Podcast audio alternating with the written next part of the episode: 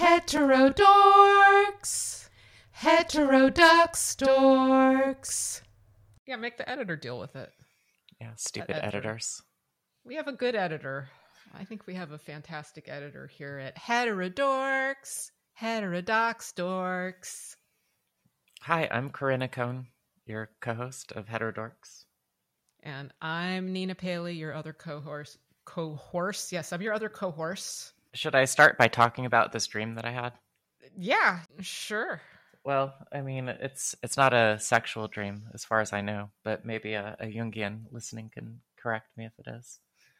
But I had this dream. I was at a, a house. I was a guest at a house, and I was in this room.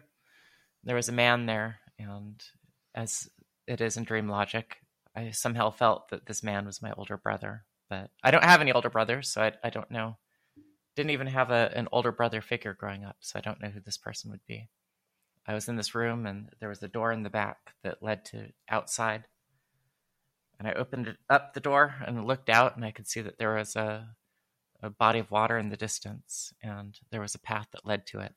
I started going down the path, and it was boulders, and I had to get down low and use my hands to balance myself over the boulders, and I got over the boulders, and then there was a a, a tiered, terraced path that, that went down towards the end that was like a stream that had pebbles in it, and I started running down the these terraces along these watery pebbles. And I could tell that at the end of the path that I, I would have to leap off into the body of water to do it. And this, this brother figure who was behind me yelled after me, "Don't chicken out at the end, Laika." He, he trailed off for a second when he said Laika. And and I realized that I was just wearing a, a t-shirt and an underwear. I wasn't wearing anything else. And for the first time in, in the dream, I became very self-conscious about my body. I felt my breasts under the t-shirt because I wasn't wearing anything else. I felt them moving, and I, I felt naked and exposed. And I knew what he was trying not to say, which is, um, don't don't be afraid to jump in like a girl. And I woke up from the dream before I knew whether I was going to jump or not. And that's been... Uh, Had that dream last week, and it's it's just been lingering. So in the real world, I have been getting involved in more events where they are gay men's events, partly, and more open L G B T events. And I've been introducing myself as Corey instead of Corinna, and dressing in, in fairly neutral clothing, and having people still call me her and she. And that really echoes that moment from the dream where somebody's trying to address me, and that what I've done to myself just intrudes on, on everything. So I, I think I know symbolically what that jump is, what that leap is, but uh, I don't know how it's going to play out in the real world. When you mentioned the older brother and you said, well, I don't have an older brother, you are an older brother. Hmm. That's true, I am. But I don't have uh, a sibling who I have a relationship with, so... It's almost wasted that I'm an older brother. Well, you're everybody in the dream. Yeah, I'd forgotten that. So, you have joined uh, Heterodorks Dream Interpretation Side Story, so welcome. Welcome, TERFs and Trannies. Corinna was saying that TERFs don't believe in gender dysphoria, and I said, whoa there, now just wait a minute. There might be some small angry subset of mean girl rad femmes that don't think gender dysphoria is a thing, but my experience with TERFs, at least old school TERFs on our gender critical, was they almost universally acknowledged that gender dysphoria was a thing, even while insisting that humans can't change sex and that there's no true trans, but that certainly people could experience seemingly intolerable distress about their sexed bodies. I guess you would call that sex dysphoria, not gender dysphoria. Yeah, the terms keep changing. You, you know, they, the uh, the W P A T H eight, I think, uh, W P A T H S O C eight that just came out last week, I think has actually gotten rid of gender dysphoria and has replaced it with gender incongruence. Really? Yeah, it's. I, I don't think it's completely abolished yet, but it's it's the move. That seems like something that's changed just for the thrill of keeping everything changing so that everybody's kept on their toes, because it's sort of a nonsense replaced with other nonsenses. And when I say a nonsense, I mean, I don't mean that, you know, whatever gender dysphoria refers to isn't a real phenomenon, but uh, yeah, just changing the names of things all the time. Yes. I'm sure it's just to keep people on the back foot. All gender these... incongruence. We How can there these... be... It's like social construct incongruence. It's like, oh, your social construct is incongruent. But I guess they don't say it's social construct anymore. Everything's... A, well, sex is a social construct. But your experience of what your sex is is... Uh... absolutely indisputable and incontrovertible. The W P A T H version eight rules or standards is on the list I made of gender bullshit news, because there's been so much gender bullshit news. So I guess we should just start by talking about that. And yeah. uh, this list is based on what I retained from looking at the internet this week. So it's not legitimate research or anything. It's just what stayed in my head even after frivolous little things like facts were not accessible to me. Let's hear your list and maybe we'll pick some things to go. Okay, I, I have six items on the list. Wow. First is Turf Island. The Mermaids lawsuit, question mark, to get uh, the lesbian, gay, bisexual alliance's charity status revoked, L G B A. Uh. And I don't know if that's technically a lawsuit. I think it's some tribunal, you know. It's a challenge. Law is different between the U S and the U K, and I don't understand it fully here anyway, but I know that the L G B A got charity status, which helped them accept donations, and Mermaids didn't like that. And now there's some sort of legal proceeding that involves testimony and witnesses and barristers, as they call them over there, and uh, lesbians being put on the stand and sort of goaded into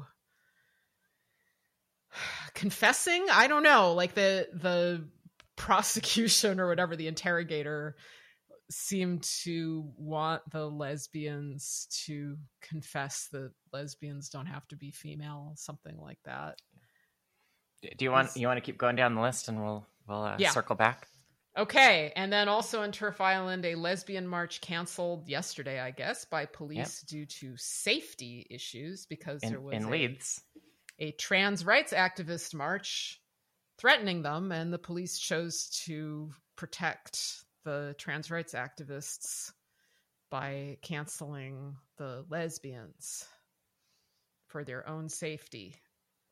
That's, you know, again, without me double checking or anything. That's after mm. waking up this morning, not looking at the internet for a while. Yeah. Okay. North American news. Uh, the giant fake tits high school shop teacher in Ontario, Canada. Yes. And uh, his school defending him. Uh, Dylan Mulvaney being platformed by Forbes as a spokeswoman for women. Dylan Mulvaney, I guess we can talk about that later. He's a, a newbie, trans-identified, possibly gay man, but some sort of exhibitionist or attention seeker. And then international news. Uh, Kiwi Farms dropped by Cloudflare and removed from the Internet Archive's Wayback Machine. And W P A T H's new version eight standards of care released. Eunuchs, no minimum ages for puberty blockers slash hormones, question mark. So eunuch, people are talking about eunuchs. I guess W P A T H recognizes eunuch as some sort of gender that requires affirmative care. And there's been lots of posting and tweeting and sharing about that. People are outraged by the yeah, eunuchs I, thing. I haven't heard very much from the eunuchs themselves, though. They're a they're a pretty quiet group.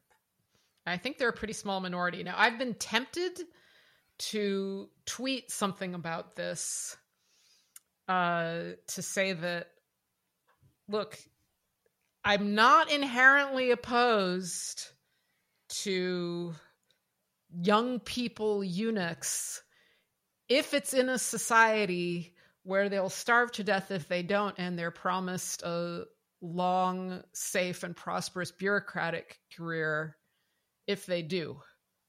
That Such doesn't make sense, Nina. Being an imperial minister. Well, I don't like that society, right? I don't like a society where you may die of starvation, where where that's your choice, right? It's like die of starvation or be castrated and have a cushy job.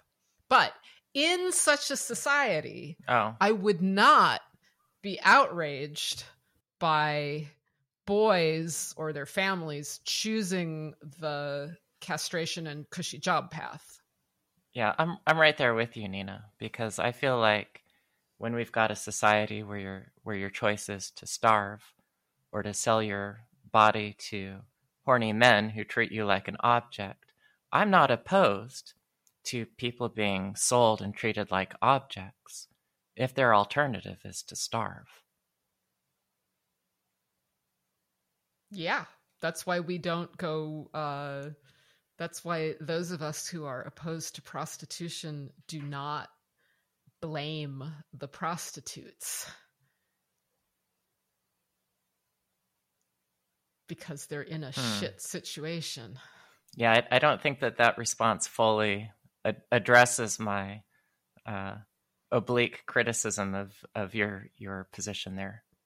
Really? Yeah. Go into it more. Well, you're saying you're not opposed to castrating boys if the choice is uh, starvation. If it's starvation or castration, then it is a if you're if you're in that system. Yep. If you're locked in that system, then it is a rational choice to choose castration over starvation. That's not the society we live in. That was like the point of me thinking about this.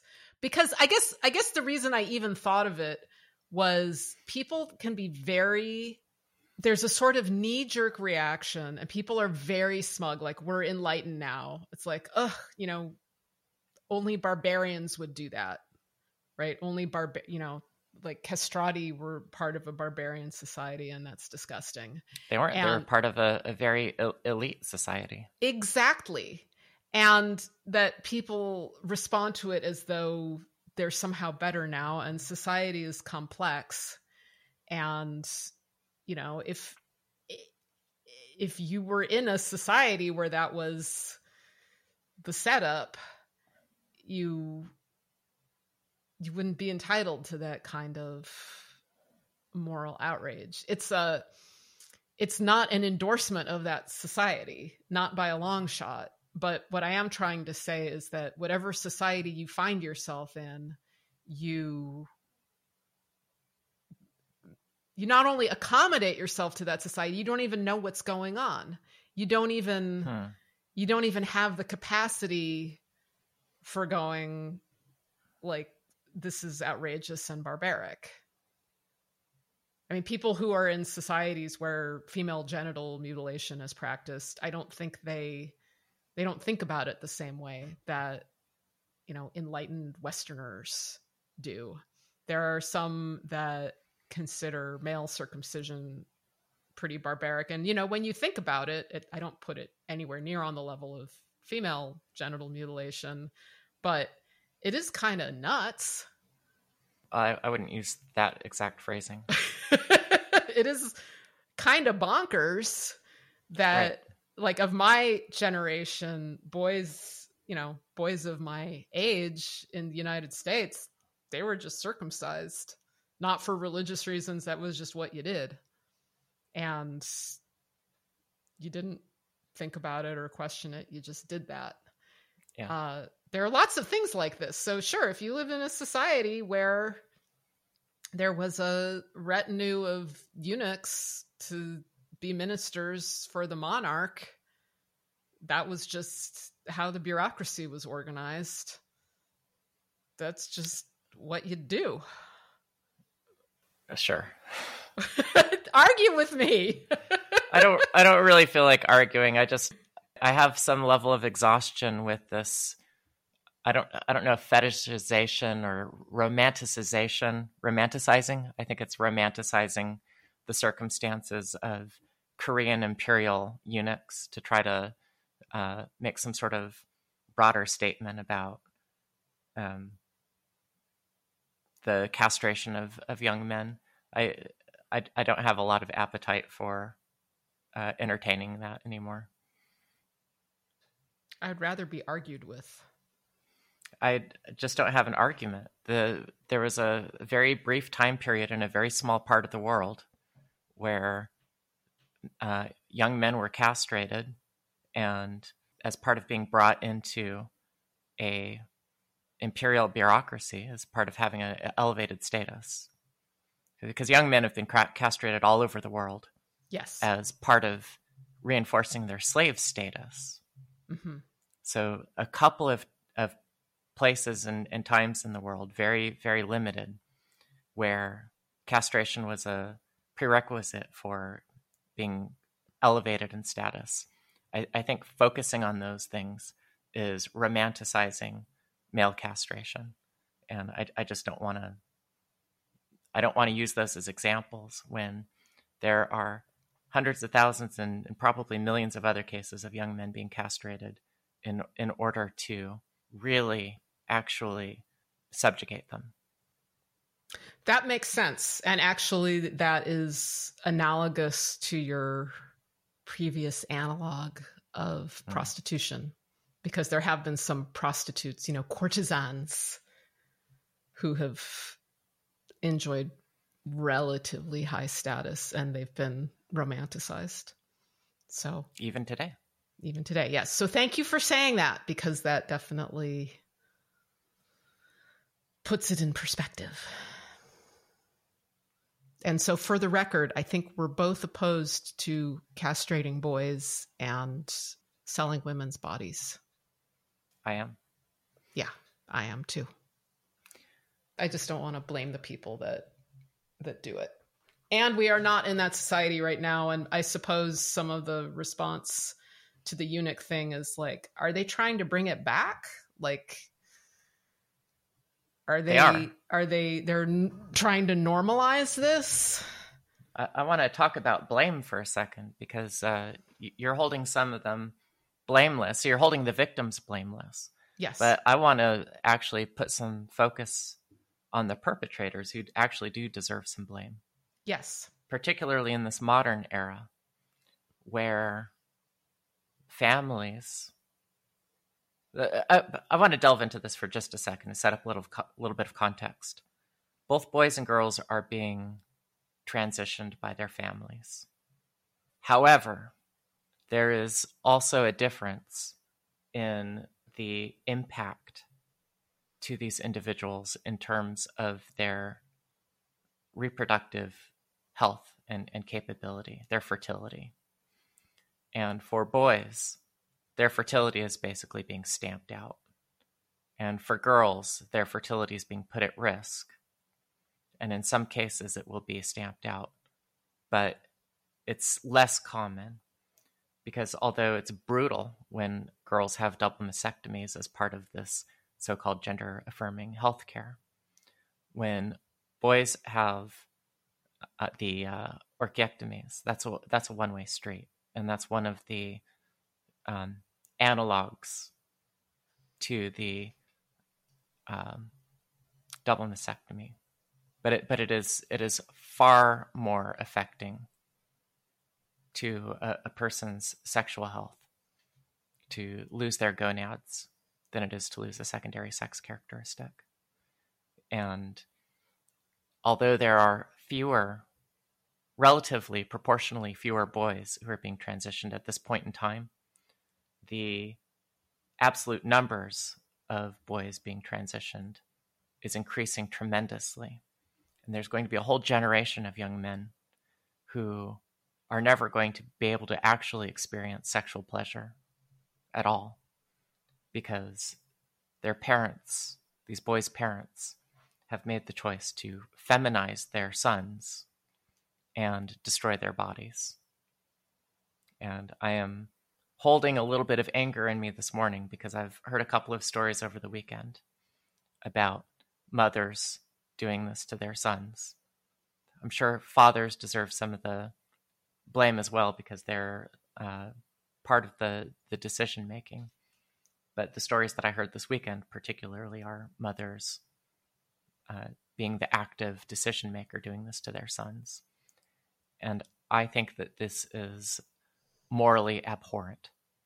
And while the parents of either sex who are involved in making these decisions certainly should not be the targets of any sort of random violence or acts of hatred, nevertheless, that they are going to bear a dark and indelible stain of moral culpability for the destruction of their own child.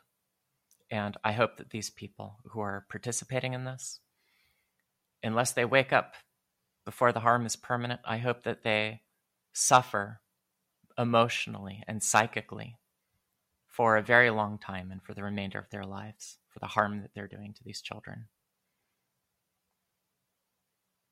So, listeners, if you're one of these uh, parents, fuck you. That's right. You deserve listeners. to suffer. Thanks for listening, turfs and trannies.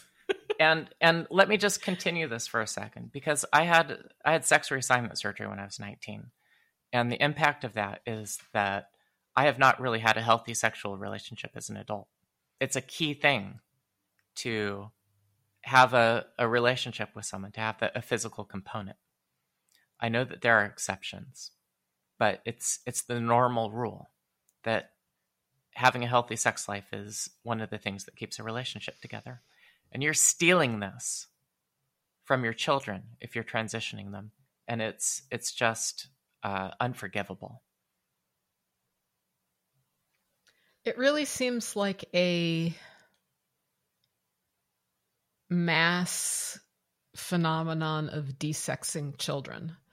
Like when you were talking about the difference between orchiectomy and double mastectomy, just the the way males and females are constructed, uh, the uterus is out of reach. It's hard. You can't just cut off a woman's uterus. It's more work, but her breasts are right there, sticking out, and it's like they're they're just doing what they whatever they can to desex children, and I guess adults to some extent too, but the phenomenon of it happening amongst children is really peculiar.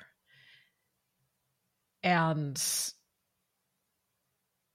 like why why would there be this fashion among mostly middle class or wealthier people to do that? God, fashion is the right word. Uh, ch- children as accessories to your social standing, to your to your social. I think we need Rob Henderson here to help kind of ex- explain the language, right? They're kind of accessories to your identity. Yeah. That's, there you go. It, your identity as a progressive person. Yeah. And also as a, as a parent. Okay. So I've been, you know, child-free since I was a child, and therefore have cast a very critical eye on the cultural phenomenon of parenting, the sort of the sort of social pressures to have children and the way parents behave, the way they pressure and conform. And I have long thought that people were having children, people of that class were having children as accessories to their egos long before they got into castrating them.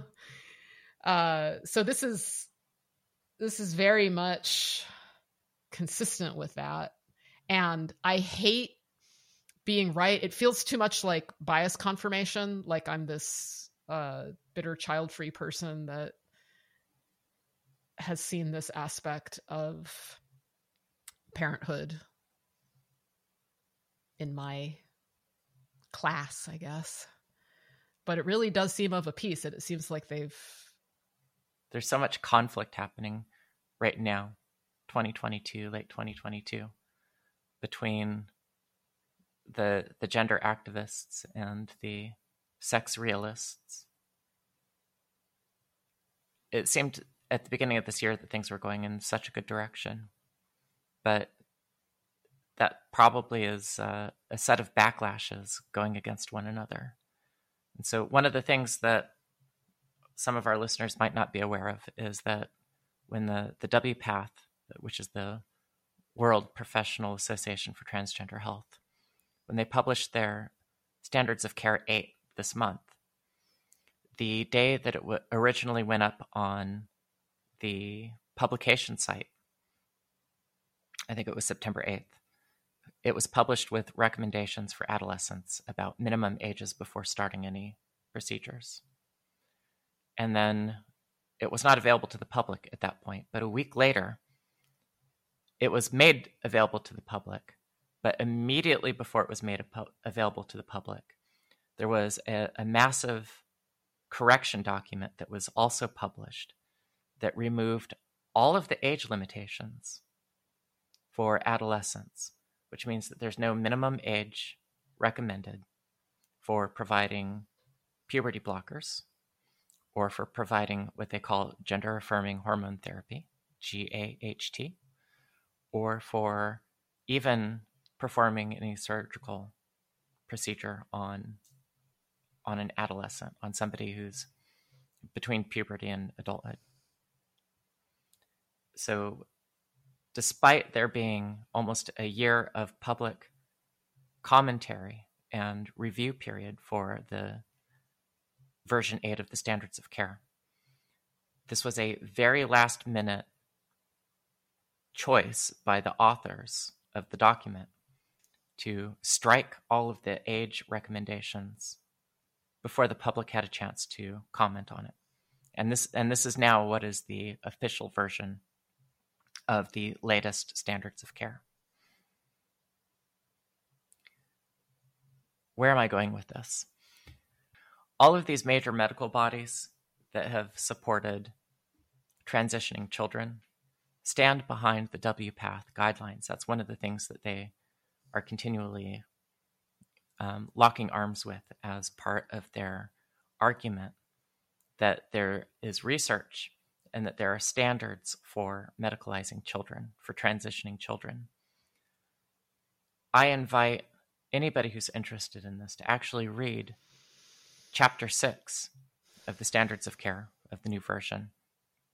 And you can verify for yourself that the authors have an extremely wishy-washy, unclear uh, set of recommendations about how to handle children who are gender nonconforming.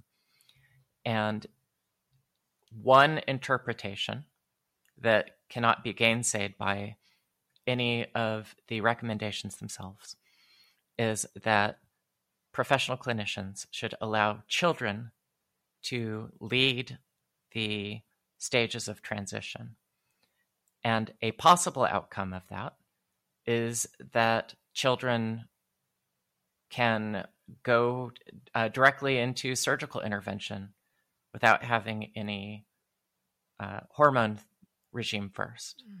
That's that's one of the pathways that they explicitly point out as a, a valid option in the new standards of care. And because there's no age recommendations, there is a little bit of guidance, which uh, one part is based on the physical signs of puberty. So that would be achieving T A N or stage two of, of physical development. And the rest of it is based on the clinician's judgment of the child's readiness to make the decisions of having permanent changes made to their body. So it's the clinician's judgment that the patient or that the child has enough emotional maturity and psychological development to understand the consequences of medicalization. Now, I think most adults understand that a twelve-year-old child or a thirteen-year-old child or even a sixteen-year-old child cannot understand the experiences of adulthood, that they can't even project it. They can't, it is inconceivable to a child what adulthood is like. So these guides that say that the, the, the S O C eight that says that children should be leading their own healthcare and that the clinician's role should be evaluating the readiness of the child, I think is catastrophic.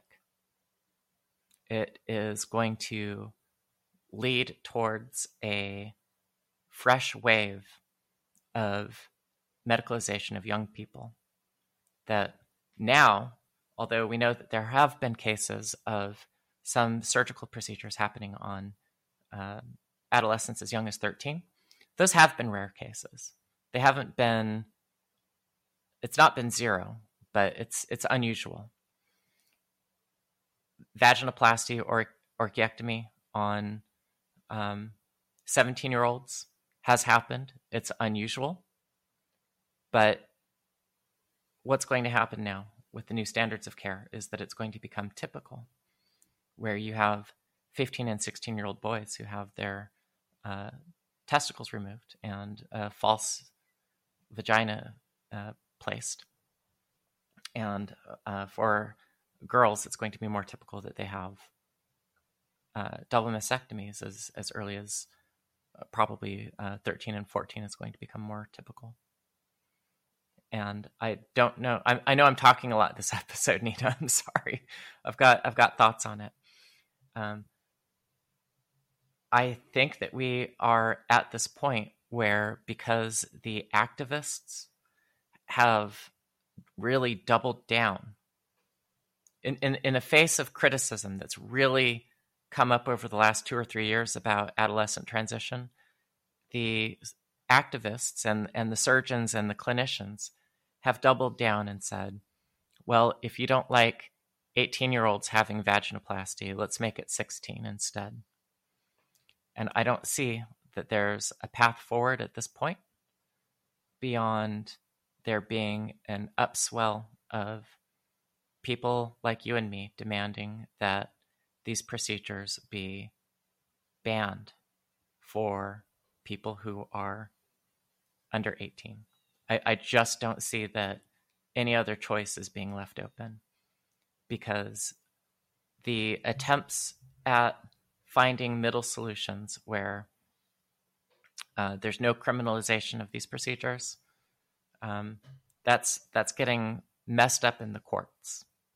And the judges have been giving, uh, respecting the medical professional association's judgment that some of these procedures are necessary.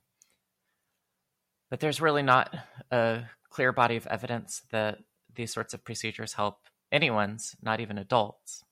But certainly, if you're going to maximize the harm that these procedures can do, you would maximize it by performing them on young people. And I I, I think at this point that the only way forward is to start to work towards a, a ban on these procedures for minors. I, I I don't think that W PATH has left any other course open. So this marks a real change in your political strategy for dealing with this. I think it has. I've, I've been processing it all weekend. And the strategy that I've been working on for the last year has been to uh, promote legislation that increases the um, window available for filing malpractice suits. And the, the idea there was to put more of the liability, the burden of liability, onto the surgeons and the clinicians. But that strategy is especially uh, helpful when it's it's it's not to stop those sorts of procedures from happening. It's to make them rare. It's to make them difficult for non-serious clinicians to provide them. It's like the fly-by-night clinicians or the doctors who think that they know what's going on because they read about it in a journal. It's it's to get those people out and to only leave the really serious people in. But when you have the new standards of care saying that anything goes, that creates a, a huge shield, a liability shield, because any of these patients, the minors who have any procedure done at this point, if they wanted to sue their clinician because they weren't properly qualified, those clinicians are now able to use the standard of care eight as a shield. And S O C eight says anything goes, basically. There's there there the standard is there is no standard, or the standard is that no matter how you look at the standard, there is some sort of justification for anything that the clinician decides they want to do. And when you have the major medical bodies in the United States um, saying that the uh, W PATH guidelines are what is the legal standard, or the, the medical standard, I should say. There's nothing for patients anymore. S O C eight basically strips patients of any avenue towards recompense or or in, any sort of legal address, because anything the clinicians decide to do is is essentially covered by by the standard of care. And when you have that situation, uh, which is really tr- tremendously, if you think about it, what W PATH is doing is is absolutely robbing people who are who are seeking help. They're robbing them of any form of patient's rights with this document. They're pretending that it's giving them all the rights, but it's really what it's doing is uh, it's one huge excuse for clinicians to make any choices that they want to. It's it's devastating to people who are actually trying to get health care. This, this document does not help us at all, but it's creating a, a huge legal shield.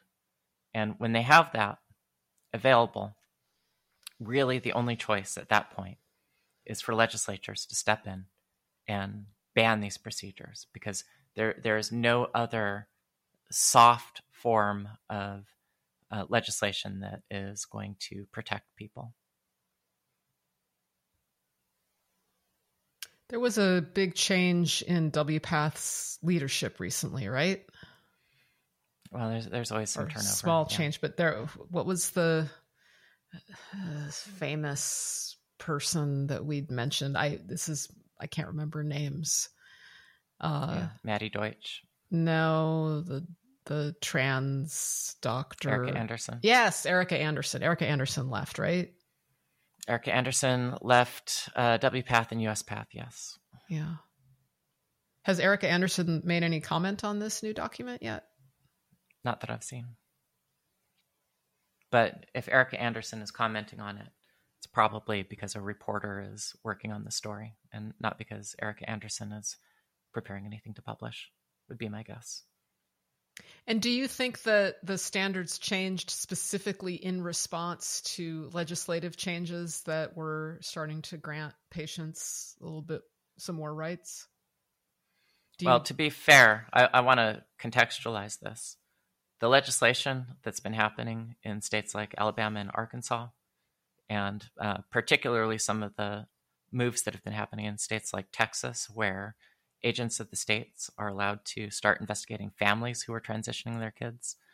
Uh, those aren't patients' rights. They really are bans in Arkansas and Alabama and states like that. Those those really are bans. No, I meant M- I meant the stuff that you were working on to, no, to make it easier no, no, for no. patients to sue. No, uh, there. Were, I don't think that the activists were in response to the sort of stuff that I'm working on.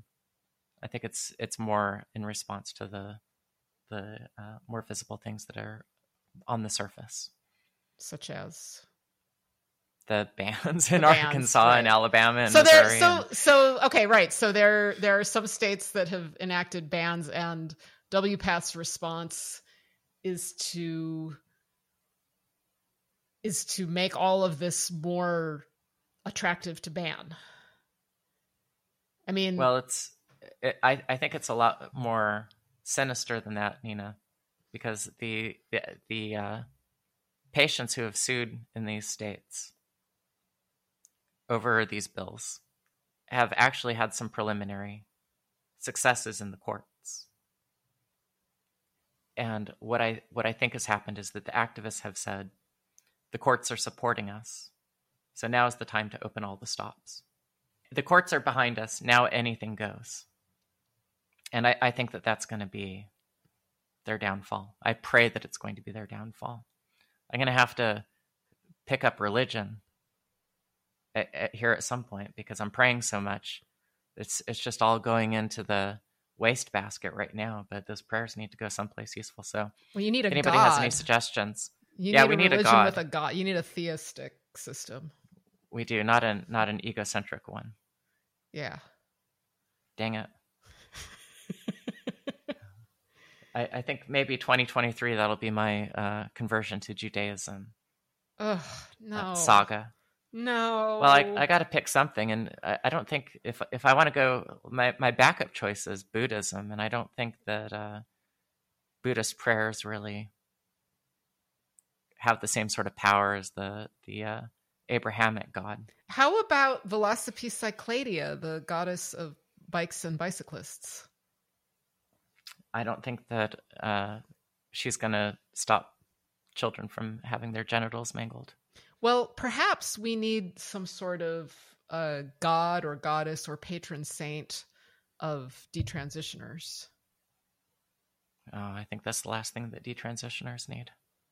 Mm, other people could be praying to it. Maybe yeah. It's not for the detransitioners. But, yeah. you know, there's a reason that people worship deities, because it, it keeps you out of other kinds of trouble. It gets you into some trouble, but it keeps you out of some worse trouble. And sometimes if there's not the right deity available, you gotta, you gotta kind of think of your own. In fact, you can make a want ad for a deity. You can, you can describe all of the attributes and qualities you are seeking in a deity, write it down, set fire to it, and the deity may respond. Well, I might be working on that after this recording, in in lieu of actually editing more podcast episodes. But just don't don't go for any shitty deity that you know is is available. I, I think actually, Nina, I'm I'm thinking about it a little bit, and I think maybe Judaism is is the right way to go here, because I don't want a God that performs miracles.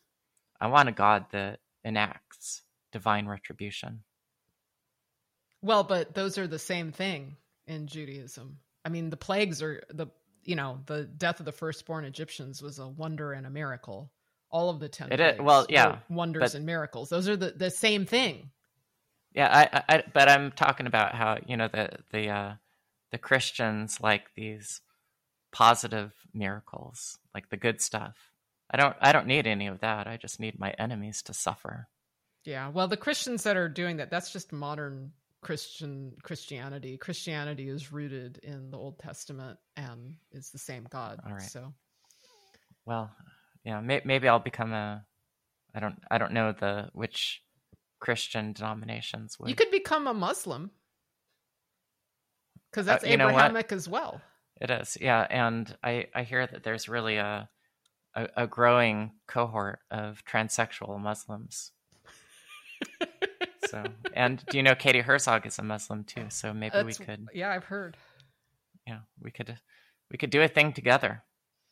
Well, I say I don't, I don't think so though. Roll your. I, I really want to lean into the the, the Jewish thing because I, I already got the name. Yeah, I think you've got other reasons. Other. Deep subconscious reasons. Oh. You mean you mean like because my my father's side of the family rejected uh, me because I'm because my mother's not Jewish. That those sorts of things. Those sorts of things, and also yeah. a, a sense of uh, a sense of claim to it because you are descended from Jews on your father's side, and there's and the religion is very wrapped up in yeah uh tribal heritage and lineage. Yeah. This kills me, Nina, in a way, because if if I were going to convert to Judaism, I can't convert to Reform because it's fucking infected by gender ideology, and Uh, that would have to be, I'd have to convert to a more conservative Judaism, but I couldn't do that either because I'm a transsexual. And then you couldn't do it either because you're gay. Yeah. So I, I think that crosses out the whole Jewish thing. Yeah, it's tough. Yeah. The Church of the Subgenius is available and it only costs thirty-five dollars.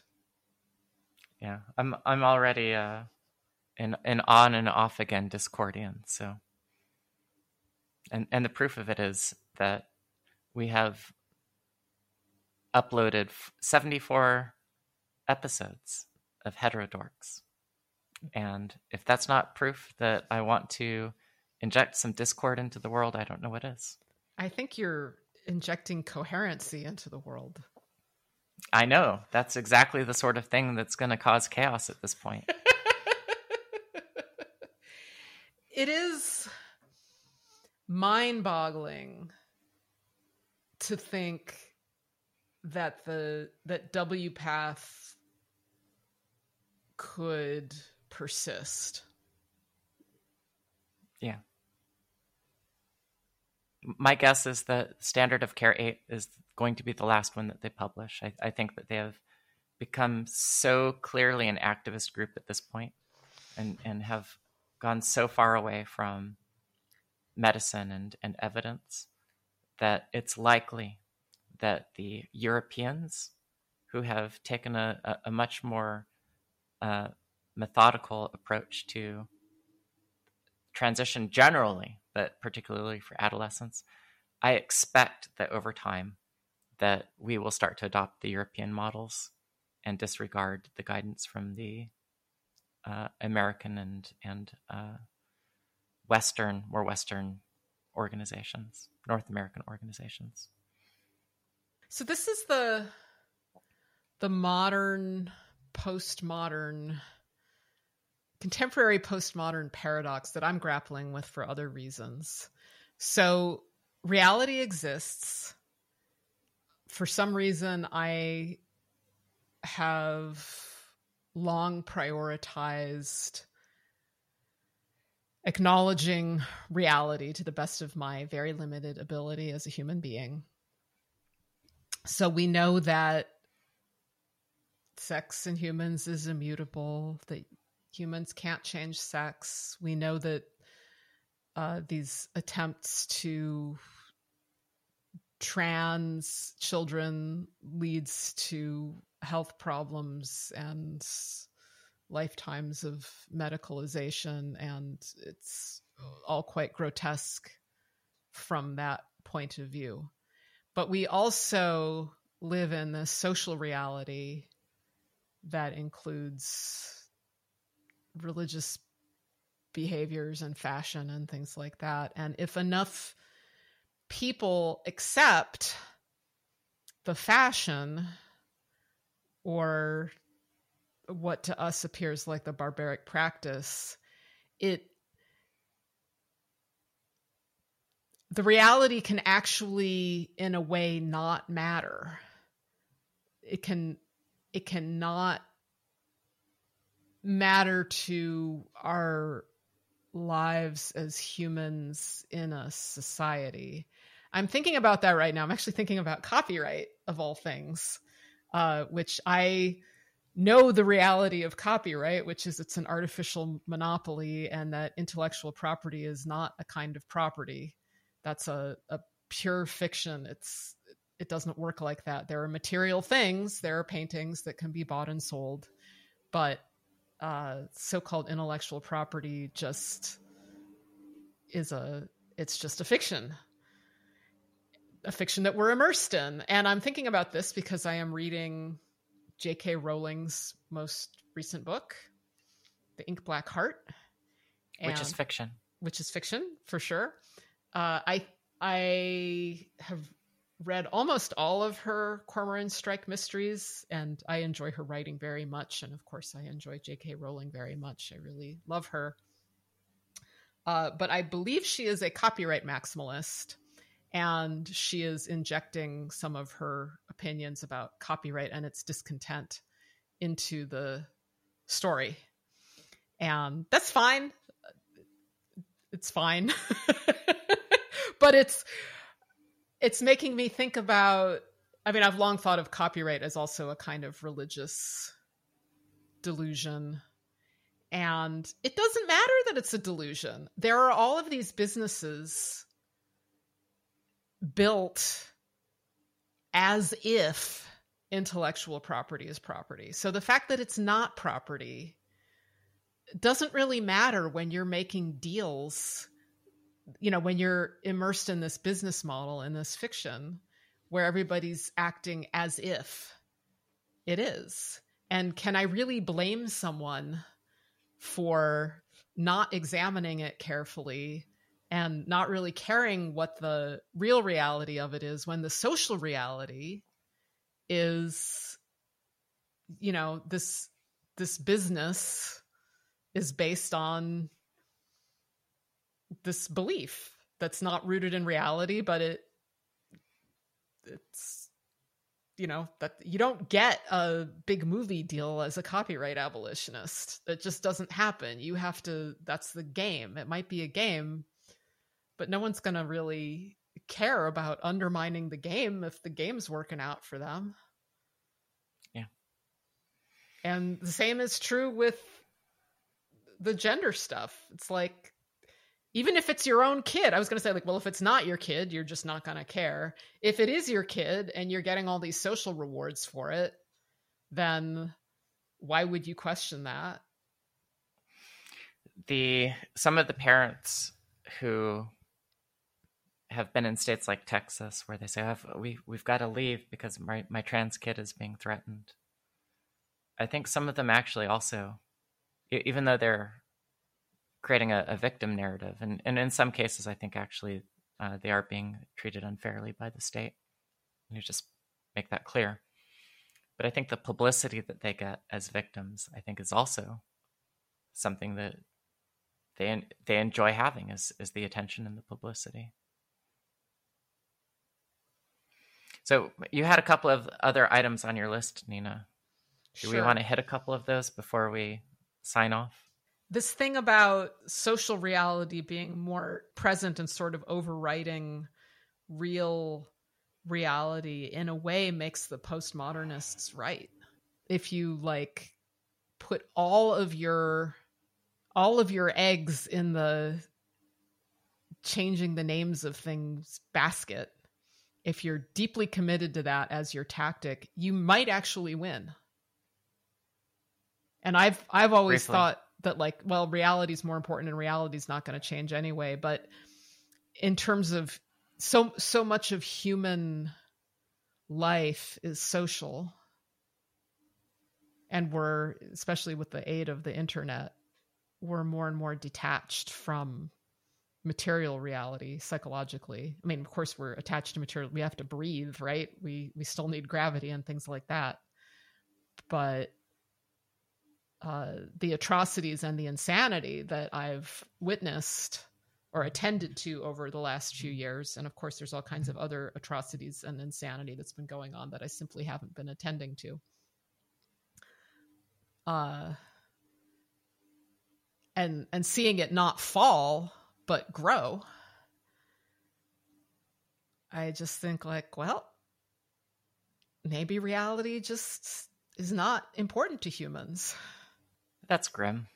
Yeah. I mean, well, and part of that, that's all with the backdrop of, you know, killing the planet, driving other species extinct, taking over habitat, yeah. eliminating wildness everywhere, melting ice caps. Cho- choosing to subvert the educational system so that children are no longer learning how to read or do mathematics, but instead are learning how to become proper uh, advocates for social justice. Yeah, all of that. And mm-hmm. it just goes on. And when it stops, it's not going to be because people came to their senses. It's going to be because of the backlash of, you know, and equal and opposite group. Yep. Heterodorks, heterodox yeah. dorks. let's let's let's hit a couple of other items from that list. Okay. Uh, I, ju- let's skip the leads thing though, because you know what, Nina, I think we're gonna probably have somebody who is a an eyewitness as a guest pretty soon. Uh, right. So um, yes, Kiwi Farms. Kiwi Farms dropped by Cloudflare and removed from oh. Internet Archive's Wayback Machine. And it's the latter that bugs me the most for some reason, that it's not available on the Wayback Machine. We need the Wayback Machine. What does the, what is the Wayback Machine, Nina? So the Wayback Machine is part of Internet Archive, and they... They archive websites at various dates. And when you go to the Wayback Machine and you want to see what a website looked like at a particular date, a calendar comes up and you can click on the space of the calendar and you can see what that website looked on that particular date. And this is very important because in addition to being a universal copy machine, the internet is also a universal memory hole. And the Wayback Machine sort of plugs up the hole. Uh, people say things that are that they later regret saying, or that they realize makes them look bad, and they try to control the past. So they'll scrub websites of things that have become unpopular, or that they don't like, or that they don't want to be associated with. And uh, the Wayback Machine, it's still there on the Wayback Machine.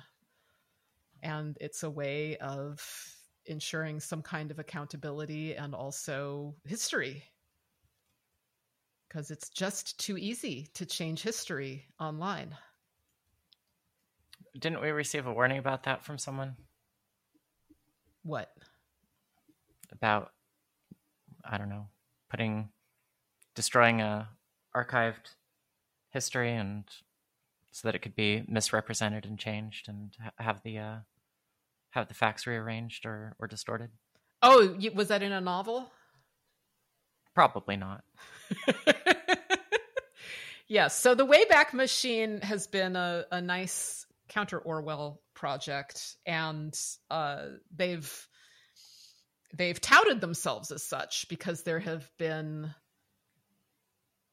all sorts of statements made that have been, people have later attempted to change them.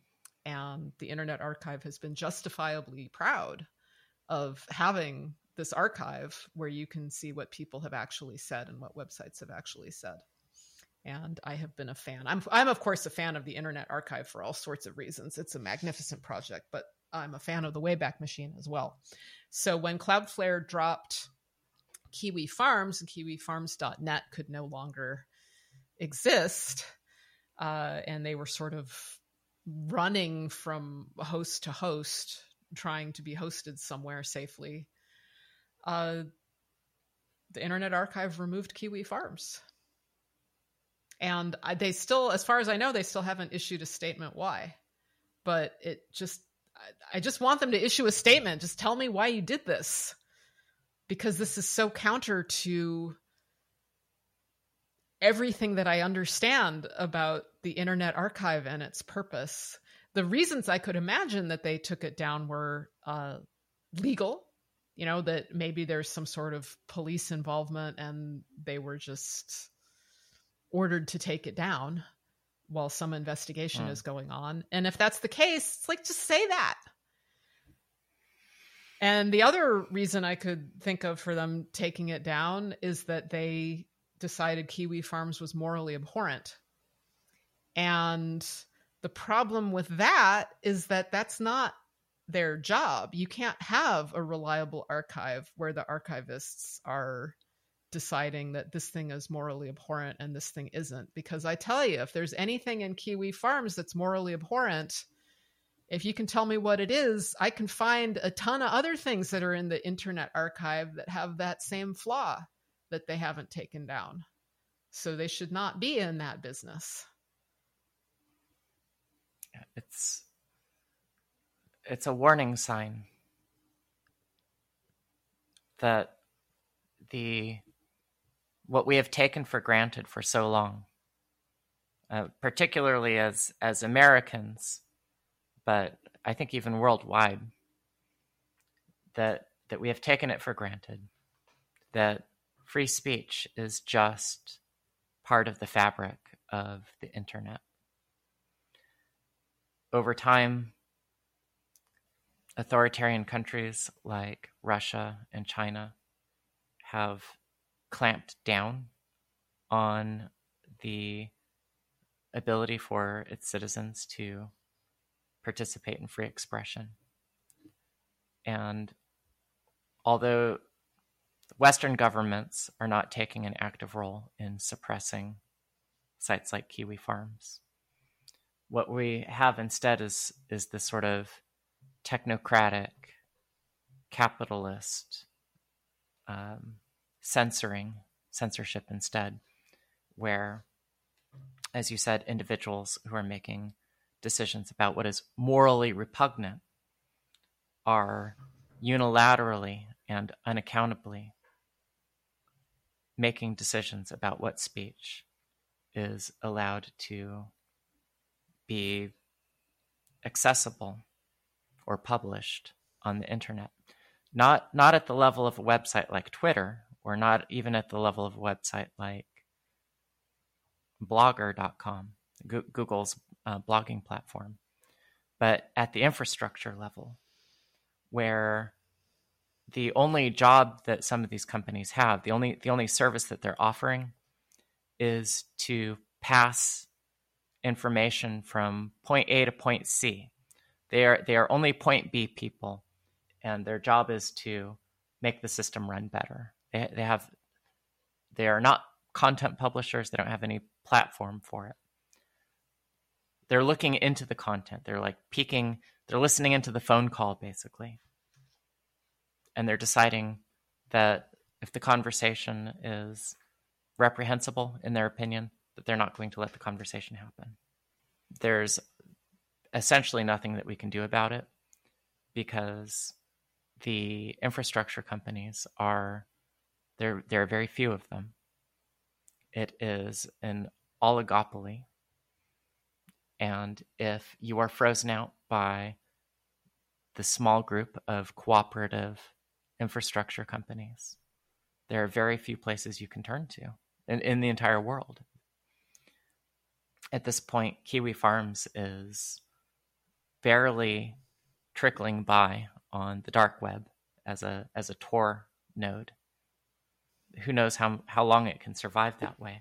It's it has been removed completely from from the clear internet, from what we think of as the web. It is it is not on the web anymore, and it's uh, only on the basis of a, a few decision makers that this has happened.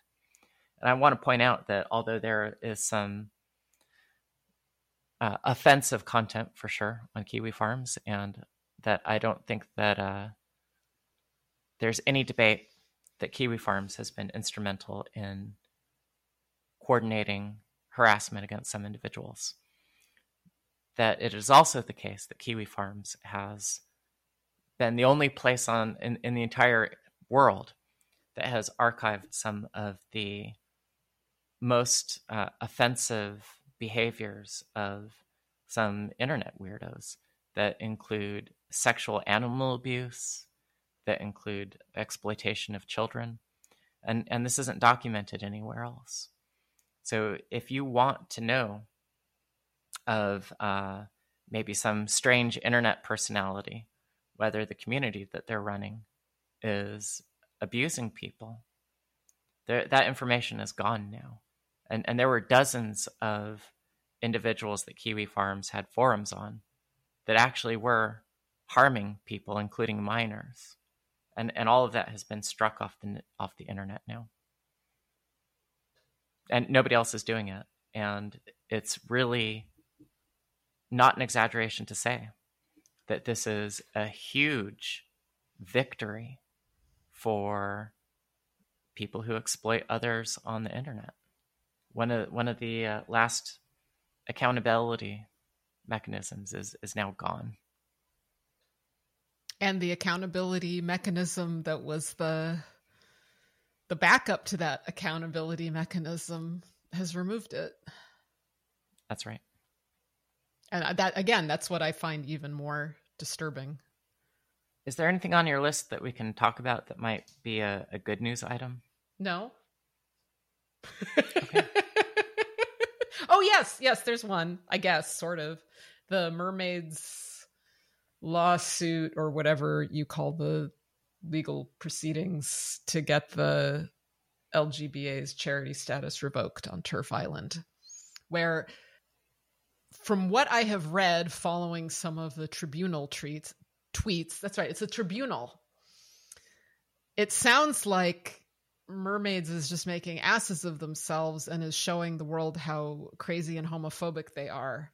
And yet, uh, supporters of Mermaids are saying that Mermaids is being heroic and is doing wonderfully. So again, that thing with like reality, cor- you know, human society corresponding with reality. Uh, it seems like there's two realities, two social realities happening at the same time. Yeah, black is white. Do you want to talk about any happy news regarding that tribunal? We have, at, at the time of this recording, the outcome has not been determined, and by the time this is published, it will probably already be known. No, I thought that there was this big delay and that they're they're not going to resume until much later. Oh, really? Yeah. I hadn't heard that. Well, we're we're obviously rooting for the L G B Alliance. It is so preposterous that th- this is, by the way, this is the first time this has ever happened in history, that one charity has challenged the charity status of another. In the U K. In the U K. And it is so telling that it is a transgender charity that is trying to stamp out a charity that is that has been founded for the purposes of supporting lesbians and gays and bisexuals. It's it's just a a microcosm of everything that's happening in the world right now. So if you're a, a mermaid supporter, fuck you. Yeah. But there's, there's nobody like that listening. They might be hate listening. To all of our hate well, listeners, thank you. And we hope that you hate contribute to us as well with hate money. Oh, speaking of, uh, I guess we should probably wrap up, but our adult human weirdo t-shirt marketing campaign went really well. We sold uh, twenty-seven or twenty-eight. Actually, I think you just sold a couple at the last minute. So uh, Corinna suggested making these limited edition shirts and putting a deadline on it. So I actually did that. And the deadline was yesterday, wasn't it? It was, uh, in fact, very early Sunday morning. Okay. Eastern time. So we, oh, I have to change the, we sold a total of thirty-four units of adult. thirty-four. Wow. Yes. So I got two of them. So that means we sold thirty-two to our fans. Yes. They're, That's exciting. Yeah. They're nice shirts. I received a completely random compliment on mine in public a couple days ago. What was the person like who complimented it? Probably another weirdo, if I had to guess. Male or female? How old? Female. Female. Well, actually, I, I didn't... You can't just tell somebody's sex, Nina, by by yeah. looking at them. Did you did you check her genitals? I did, and you wouldn't believe the trouble I got in. Because that's the it, only it way you can tell. It didn't even make it better. yeah, it didn't even make it better when I said, well, you can check mine too. Did not it did not help, and I'll tell you that uh, it shouldn't have even been a matter of dispute about what my sex is, because I had very, very, very large prosthetic breasts under my under my blouse. Really big, Ontario sized. Ontario sized, yes. Should we talk about that other uh, news item? I don't want to get too too deep into it, okay. Nina, but I, I do want to make one comment, which is that we are at the point now where any level or degree of uh, perversion, public displays of perversion in front of children, any of that can be justified by saying, well, that person is exhibiting their gender identity. As long as that person is a man. As long as that person is a man. Yeah. I, I think there's probably a lot of latitude for females, for women who are going the other direction as well. But it's particularly the case that, that men are excused by public performances of, of just grotesque se- sexual depravity, as long as they can say that it's consistent with their gender identity. And that is going to completely fuck over the previous iteration or cohort of, of trans people who really wanted to assimilate and not draw any sort of notice or attention or be notable for anything beyond the other effects that they wanted to have in the world. That's all gone now. It is all gone. Backlash. All, all of these allies who stand up to say, Uh, this is the this is the right and correct uh, thing to, to defend these people. You have destroyed my people. You you allies have destroyed me. Me and me and my kind. We are. Uh, there's no place for us anymore because of of you. So thank you, and fuck you. You know what? I can already think of a, a good title for this episode. Does it start with an F? It sure does. Good. I like I like that uh, your bout with COVID has peeled away some of your layers of politeness. Yeah, but it was it was not COVID. It was COVID. Oh, right. COVID? Yeah, because my, my test came back negative. Yeah. I still think it was COVID. We don't know. We don't know what it was. We never will.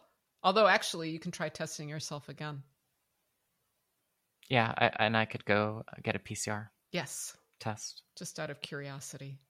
Anywho, thank you for listening, Turfs and Trannies, and thank you for ranting, Corinna. Oh, and also be sure to read Corinna's article about Kiwi Farms. We will put the link in the show notes. It's at Corinna Cohn's Substack, which is, what's the address of that? corinna cohn dot substack dot com. All right. It's really the best article about Kiwi Farms that I have seen. It's balanced. And if you want to try to explain this issue with other people, send them that link. Thank you, Nina. Thanks for writing it. All right, Turfs and Trannies. Bye.